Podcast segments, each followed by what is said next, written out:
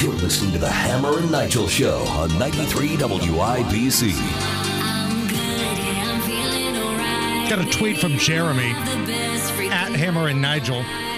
I'm totally playing the forecast highs and lows on a Powerball ticket. I mean, It does sound like a, like Powerball numbers, actually. 65, 25, 43, 31, 52, 36.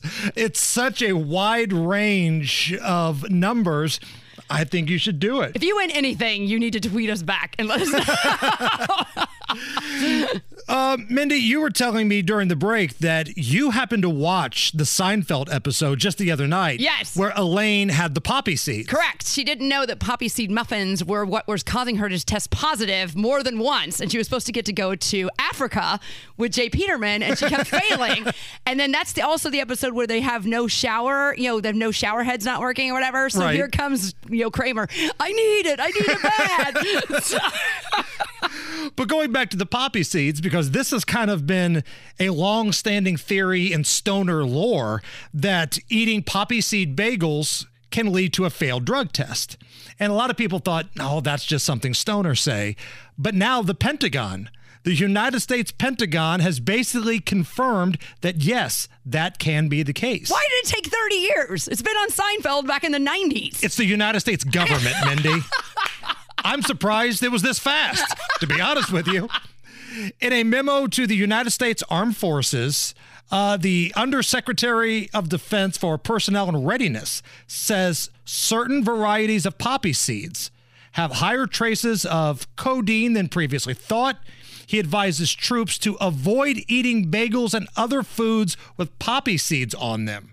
And now, Pentagon officials say they're taking a second look at all codeine positive tests from 2019 to current to make sure they're accurate. Quote, the amount of poppy seeds consumed, concentration of codeine detected in urine, and time of consumption relative to the drug tests are important factors. For COVID?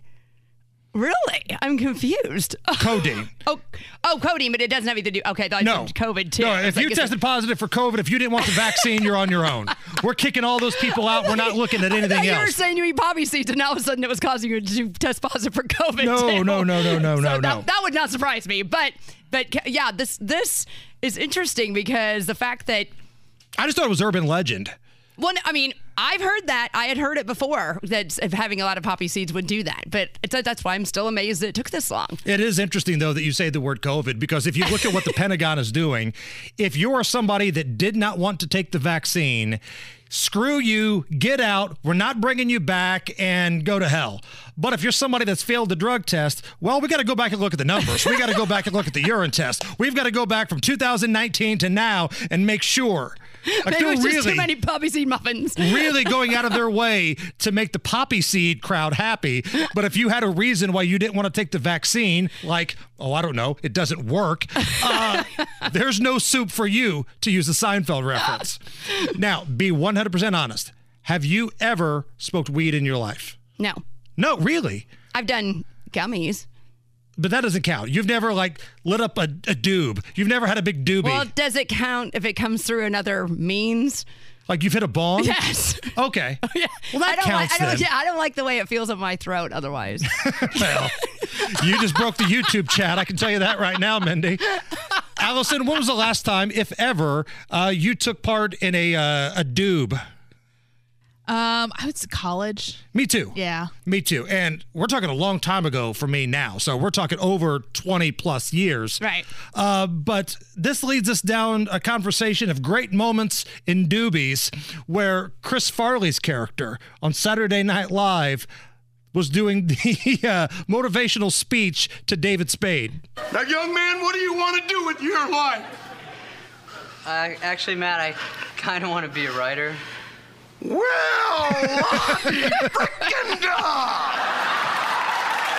We got ourselves a writer here. Now, I wonder, from what I've heard, you're using your paper not for writing, but for rolling doobies.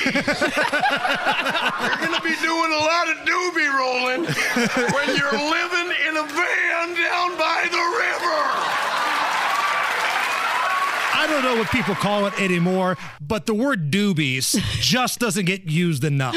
right. Like back in the day, everybody said doobies. There Doobie was Brothers. A Doobie Brothers. right. Hit machine, Doobie Brothers. But now you never hear anybody say, hey, come on over here and light that doobie. doobie is one of those fun words I would love to see back in pop culture vernacular. It's the Hammer and Nigel show.